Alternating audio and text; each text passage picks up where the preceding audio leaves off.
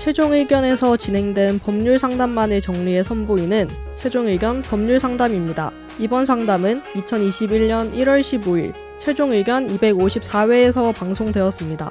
A씨는 집주인의 직계가 거주를 해야 한다는 주장에 따라 어쩔 수 없이 이사를 한 적이 있습니다. 시간도 지났고 법도 바뀌었기에 지금쯤 진짜 집주인의 직계가족이 거주 중인지 확인을 하고 싶어진 A씨는 근처 여러 동사무소, 서울시에 문의를 하였지만 계약갱신 요구권에 대한 정확한 대답을 얻지 못했습니다. 확정일자를 열람하는 것도 전입세대 열람권도 획득하지 못한 겁니다. 그렇다면 전 세입자가 현재 실거주 중인 상황에 대해 알 수 있는 방법은 없는 걸까요? 오늘 최종일견 법률 상담에서는 계약갱신 요구권을 비롯한 임차인을 보호하는 제도에 대해 알아봅니다. 최종 의견의 사연을 보내주세요. 법률 상담해 드립니다. SBS 보이스뉴스 골뱅이 gmail.com 팟캐스트 설명글에서 메일 주소를 복사해 붙여 넣으시면 더욱 편하게 사연을 보내실 수 있습니다. 안녕하세요. 일전에 계약갱신 요구권에 대해 질문드렸는데 집주인 직계가 거주한다 해서 어쩔 수 없이 이사를 하게 된 사연이었습니다. 시간도 좀 지났고 법이 바뀐다는 것도 뉴스에서 계속 나온 것이라 지금쯤 누가 살고 있는지 확인이 필요하다고 생각했는데요. 정확히 어떤 서류를 발급받는지 몰라서 가까운 동사무소에 물어봤는데 전 세입자는 이사 나간 뒤에는 현재 세입자 정보를 볼 권한이 없다고 합니다.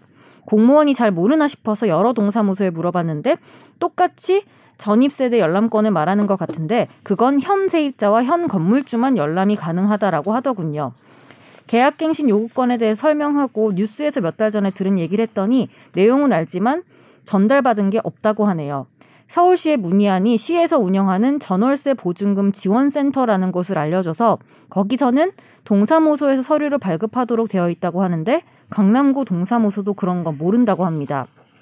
대표적인 새 도시의 공무원들이 모른다면 저는 신부름센터라도 찾아가 봐야 할까요?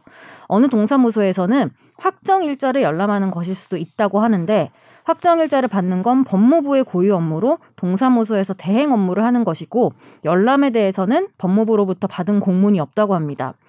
확정일자 열람의 경우 집주인이 산다고 하면 주인은 확정일자를 받아야 될 사람이 아니고 전입 신고는 할 수 있지만 신고 없이 거주할 수도 있으니까 주인 직계가 실제로 살고 있는지 확인하기엔 어려움이 있을 듯합니다. 2년 이내에 매매가 이루어진다면 등기부로 확인할 수는 있겠지만 실거주를 확인할 수 있는 방법은 현실적으로 어려움이 있을 듯합니다. 이거 그래가지고 제가 취재를 해가지고 어제 방송에서 말했는데요. 친절한 경제에서요? 네네. 근데 왜 우리 거 같다가 여보세요. 본인이 너무 저 아무거나 취재원을 얘기하지 않나? 해야지.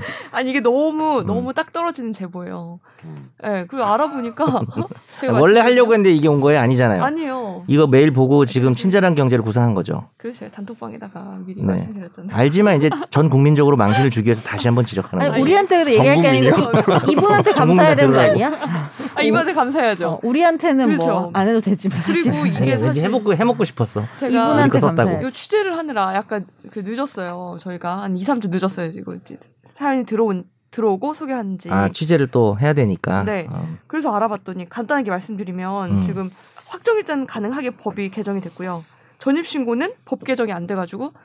주민등록법 개정이 돼야 되는데 그게 안 돼가지고 예, 왜못 하는 근데 저 상태고. 궁금한 게 저는 세입자로만 살아봐가지고 음. 항상 확정일자 받았거든요. 네. 근데 집주인은 받을 필요 없죠. 자기 집에 자기가 그렇지. 사는 거면. 집주인을 위한 그렇죠. 것이 아니죠. 음. 전혀. 그러니까요. 집주인 필요 전입신고를 해야죠. 필요가 없는. 그러니까 받을 수는 있어요?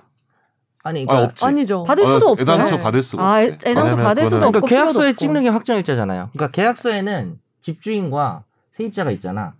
그러니까 계약서에 받는 거지. 그러니까 세입자가 새로 들어오지 않으면 확정일자가 있을 수가 없잖아요. 그러니까 집주인이 그쵸. 자기 네. 집에 살면은 애초에 받을 수도 없고 받을 필요도 없는 그치. 거면은 아 인용 지- 대신 그러니까 지물인 거잖아요. 새로 세입자를 들여오면 그 세입자가 있는지 없는지 확인은 가능하니까 확정일자로 확정일자가 있다면. 네, 있다면 근데 아. 새로운 세입자가 이제 확정일자를 뭐 자- 보통 받겠지만 안, 받을 받는 수도 있는 경우도 거잖아요. 많아요. 그러니까 안 받을 수도 있는 월세입자들은 이걸 사- 담보할 필요가 없기 때문에 안 받는 경우도 많아요. 그러니까 확정일자라는 게 그냥 계약서에 가서 도장 찍는 거잖아요. 네. 그렇죠. 오늘 날짜 맞다고 공무소에서. 그러니까 그거는 이제 세입자한테 필요한 거니까 똑똑한 세입자면 당연히 요구를 해야 되는데 뭐 안 하는 경우도 있고 안 집- 된다는 집- 경우도 있어요. 집주인이 막 안 아, 된다는 게 안 무슨 된다는 소리야. 경우 아직까지 많아요. 그러니까 음. 그 이게 오피스텔에 아니, 그러니까 집주인이 집주인이 싫다. 못하게 어, 하는 그런 거 하, 지 마라 이렇게 못하게 하는 하는 경우도 거죠. 아직도 많아요. 못하게 하는 음. 거. 그리고 좀 왜냐면- 근데 그건 싸게- 말이 안 되는 거지. 네, 좀 싸게 하죠. 대신 어. 그러니까 그게 그렇지, 뭐냐면 그 주거 목적 못 하고 네. 오로지 맞아요, 오피스만 쓸 맞아요. 수 있는 그런 오피스텔에 네. 거주 목적으로 들어가는 임대차는 그렇게 하더라고요 보니까. 저 음. 저도 그렇게 살았어요. 음. 아 그래요? 네. 어, 그래서 많구나. 근데 웃긴 게 그 8월 달에 8월 초에 법무부랑 국토부가 당연하게 해줄 수 있다면서 이거를 대대적으로 보도자료까지 낸 사안이에요. 어 냈었어요 그때. 네, 보도자료 나왔어요. 8월에 작년 8월에 준해 제도를 개정하면서. 지내가 몰라? 그러니까 법 개정하면서 아 이제 그랬던 거예요. 하면서 이제 하겠다. 하겠다. 근데 아, 이미 이 임대차 보호법 이거는 칠- 다- 작년 7월부터 시행 중인데 음. 그리고 나서 8월에 어, 그럼 너네 열람할 수 있게 해주겠다 임차인들 음. 전 임차인들 근데 아직도 전입신고는 안 되고 있는 상황이고 그리고 저기 국토부에 다시 물어봤더니 음. 전입신고가 너무 개인정보 노출이 많아서 그렇지. 아예 다른 걸로 바꿔서 대안이 될 수 있는 방법을 찾고 있다는 거예요. 언제까지? 그러니까 이게 문제가 뭐냐면 법을 개정해서 네.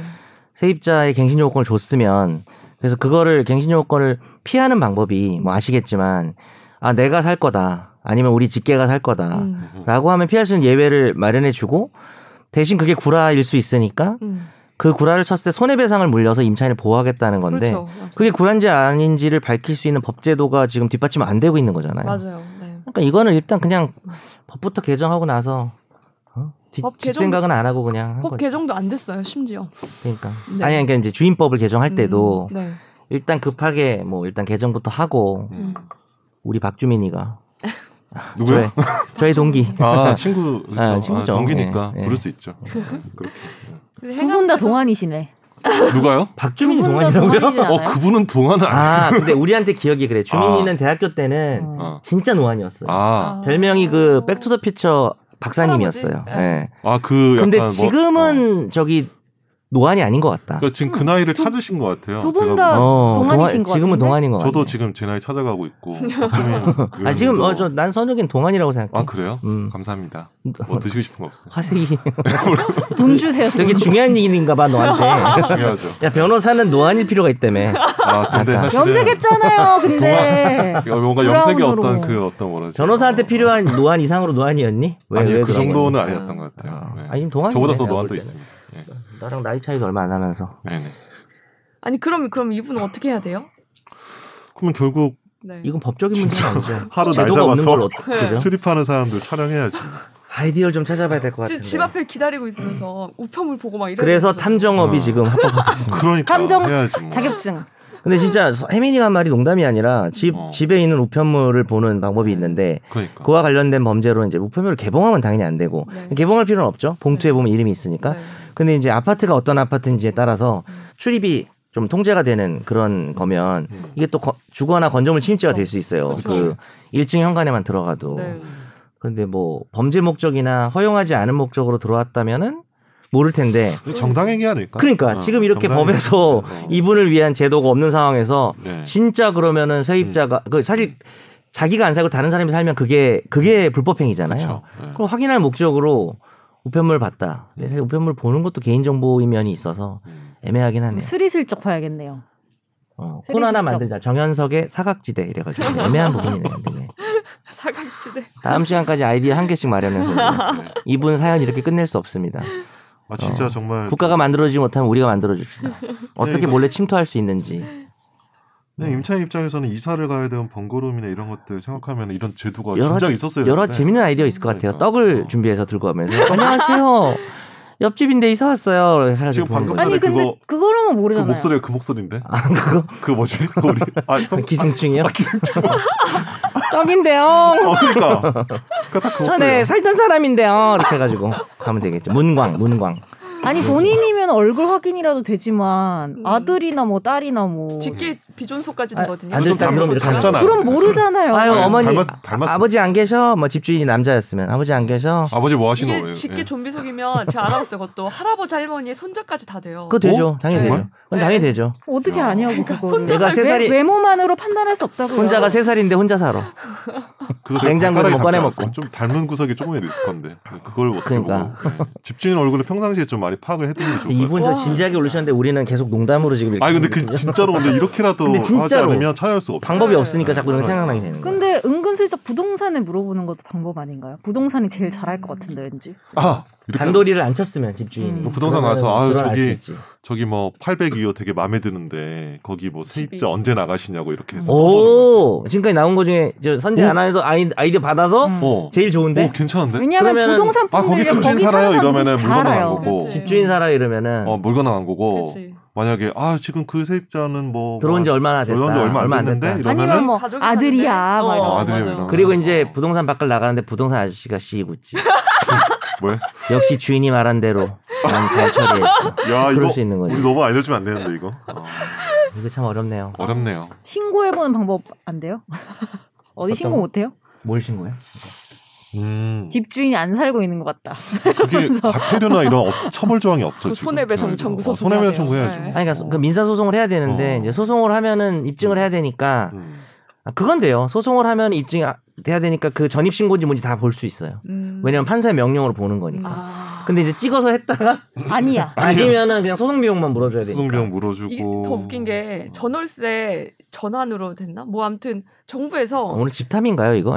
이 정도면 네, 하세요. 아, 그럼 얘기해 이거- 주세요. 이건 너무 깊이 들어가니까. 아, 좋아요, 음, 해주세요. 괜찮아요. 이거 네. 하면 이건 뭐니 같은데. 아, 그럼 이것 머니인 것처럼 하죠. 뭐. 아, 이게 전월세 상한제인가 뭐가 있어가지고 운전 하나 그치. 정확히 뭐가 알아야 돼. 있어가지고 전 절세 월세 뭐 전세 월세 전환 비율 뭐 이걸 되게 낮췄어요. 네, 네, 맞아요. 그러니까 그게 좀- 손해배상 청구 소송 그 가도 그 세입자가 보상받을 수 있는 비용이 되게 낮대요. 그 월차임이 줄어들었어. 근데 맞아요. 그게 내가 다 까먹었는데 뭐 뭐 뭐 세 개 중에 제일 큰 금액으로 달라고 하긴 그래도 하죠. 낮대요. 그래도 이제 현실적으로는 낮다는 정부가 거지. 조정을 이번에 또 한 거예요. 아. 그러니까 더 낮아진 거예요. 아, 이거 이것 머니와 어떤 최종 의견의 그죠? 콜라본가요? 아. 그래가지고 사람들이 소송까지 갈 그- 그게 효- 그게 없다는 거예요. 어, 유인이 없다는 거죠. 위자료, 아. 뭐 이사 비용, 뭐 이런 거. 음. 근데 있고, 기본적으로 그러니까 복비. 뭐 내 가족이 들어오거나 내가 들어온다고 해놓고 안 들어와도 그러니까 음. 그 개인이 못 보는 거 물론이고 국가에서도 필터링이 전혀 안 되는 거죠. 그렇죠. 모르지. 그렇죠. 그렇죠. 전혀 아, 국가에 국가를 신고할 알 수- 의무는 없. 그러니까 음. 전입 신고를 하면 알겠. 전입 신고가 되지만 이제 국가가 그걸 뭐 개인 정보를 모으고 이런 건 아니고 어. 그러니까 국가의 정보는 있는 거죠. 그러니까 여튼간에